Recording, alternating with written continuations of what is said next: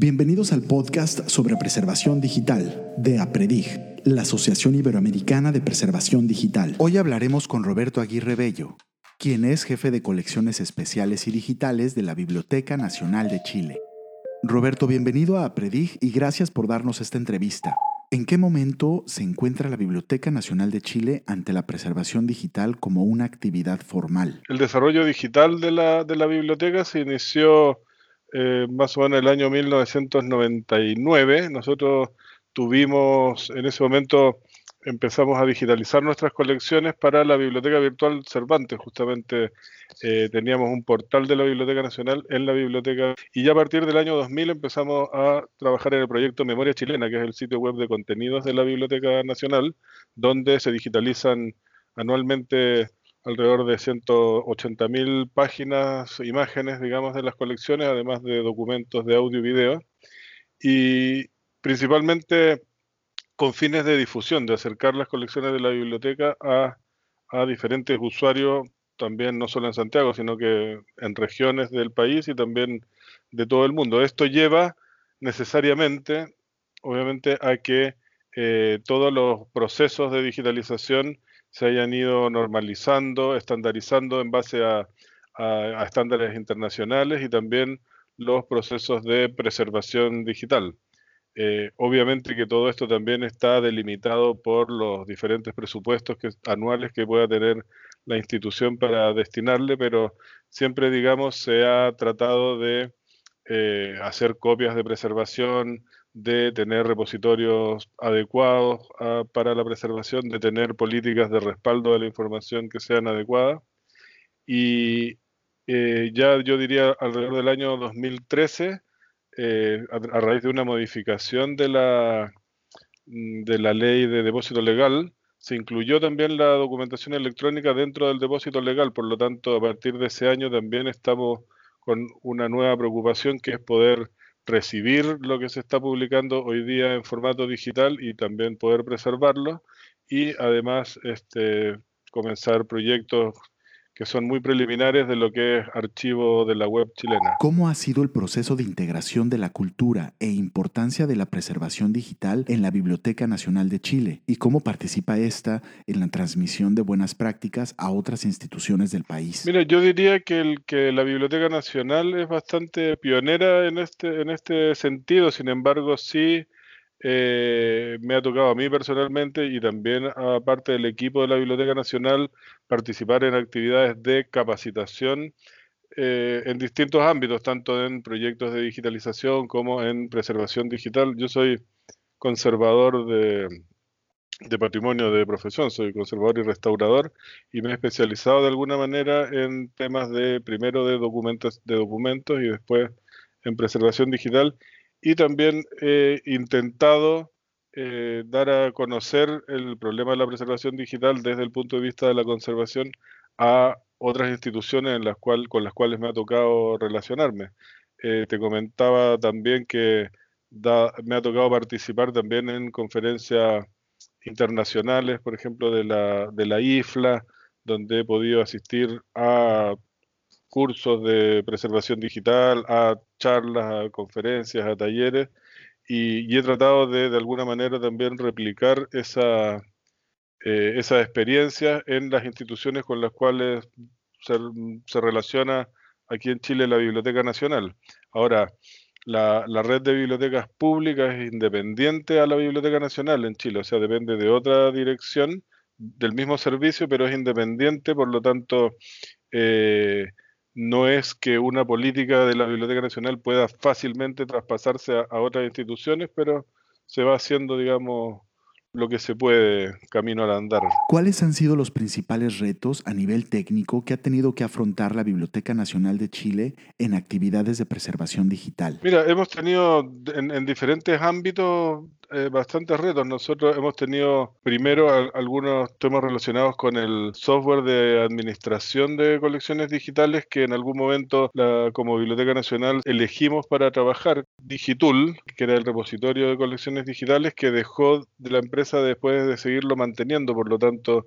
eh, fue un verdadero dolor de cabeza finalmente poder continuar eh, con, este, con este repositorio. Hoy día estamos haciendo un desarrollo que nos va a permitir incorporar, digamos, varios de los estándares o de las recomendaciones de preservación digital que se utilizan en otras grandes bibliotecas que nosotros tenemos como referentes. Eh, hay otro problema que eh, u otros desafíos que tienen que ver desde el punto de vista técnico con el almacenamiento, con las capacidades de almacenamiento que tiene la Biblioteca Nacional, con las políticas de respaldo. Nosotros hemos estado haciendo el almacenamiento en servidores storage, ¿no es cierto?, de alta capacidad y tenemos políticas de respaldo en cinta. Bueno, todo esto eh, significa para la institución una inversión en, costos que es bastante alto y que obviamente eh, la institución, si bien lo ha asumido de la mejor manera posible, eh, dado el incremento anual de, toda la, cantidad de archivos, sobre todo lo que se deposita por depósito legal electrónico, eh, han creado, digamos, bastantes problemas para poder mantener, digamos, la información con todas las políticas de resguardo que deben tener. ¿Cómo podríamos poner en perspectiva las ventajas y desventajas de emprender un desarrollo para un repositorio digital en vez de utilizar software de código abierto o una solución de software propietario? Mira, en, la, la, Biblioteca Nacional eh, en Chile siempre ha optado por software, digamos, propietarios no por un tema, no, por un tema este, ideológico, sino que en, el Estado, digamos, e, es, muy difícil tener un, equipo de desarrollo que, que, sea importante como para poder eh, tener, hacer uso de, software libre. Por lo tanto, no es más conveniente, o siempre ha sido, poder pagar una licencia anual a un software propietario, que es lo que hacemos o hacíamos con el software Digital que te comentaba de la empresa Exlibris. El problema que se suscitó ahí es que ellos dejaron de actualizar ese software, lo dieron de baja y lo cambiaron por otra alternativa que incluye un módulo especial de preservación digital, pero que es muy costoso para la Biblioteca Nacional de Chile al menos poder eh, asumirlo. Nosotros hicimos todas las evaluaciones pertinentes, sin embargo no tuvimos, la verdad, los recursos para poder eh, integrarnos a, ese, a, ese a ese software. Y por lo tanto,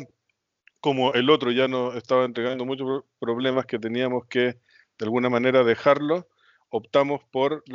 el desarrollo de un repositorio a la medida en el cual estamos en etapa de implementación, o sea, recién eh, eh, a finales del 2018 hemos logrado una primera parte que tiene que ver con eh, organizar la, información, los archivos digitales dentro del repositorio y poder eh, visualizarlos de manera correcta desde las diferentes plataformas de difusión que tiene la Biblioteca Nacional. Nos queda todavía mucho camino que recorrer, pero que va a ser siguiendo obviamente todas las recomendaciones de preservación de largo plazo para los repositorios digitales, pero eh, estamos haciendo en ese momento ese cambio. De acuerdo a su experiencia en la Biblioteca Nacional de Chile, ¿qué recomendaciones podrían compartir a las instituciones u organizaciones que piensan iniciar un proyecto o programa de preservación digital? A ver, yo creo que la recomendación es siempre, digamos, estar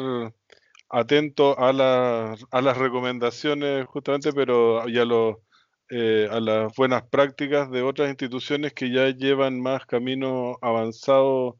eh, que nosotros. Yo te comentaba, nosotros tenemos una muy cercana relación con la Biblioteca Nacional de España, por ejemplo, y nosotros muchas de las decisiones y muchas de las eh, implementaciones que hacemos,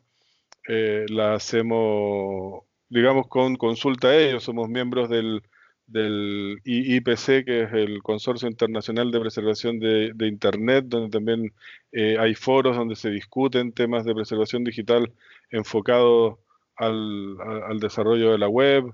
Eh, hay, en el caso de proyectos o de, estándares para la digitalización, recomendaciones que sido del, del NARA.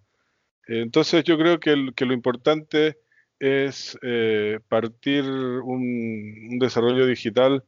eh, informado y haciendo uso de las experiencias que han tenido otras instituciones tanto las buenas como las malas para poder este, irse moviendo en este camino que además es muy cambiante. Y en esta línea, ¿dónde podríamos situar a la preservación digital de Iberoamérica? Nosotros, la Biblioteca Nacional participa a través de la Asociación Iberoamericana de Bibliotecas Nacionales en, una serie, digamos, de actividades que se desarrollan eh, respecto de, de diversos temas. A mí me ha tocado participar en eh, en conferencias y también como en asesorías que se hacen desde la Biblioteca Nacional a otras bibliotecas nacionales, estamos hablando, no, no conozco otros ámbitos eh, de,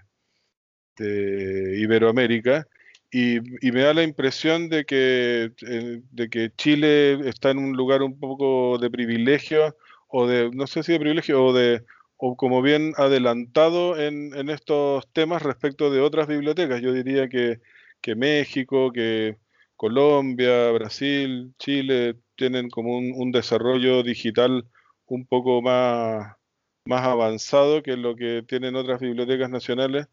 eh, que están quizás recién empezando proyectos de, esta naturaleza. Roberto Aguirre Bello, jefe de colecciones especiales y digitales de la Biblioteca Nacional de Chile, muchas gracias por participar en esta entrevista para Predig, la Asociación Iberoamericana de Preservación Digital. Yo soy David Leija y nos escuchamos en una próxima entrega de este podcast sobre preservación digital en Iberoamérica.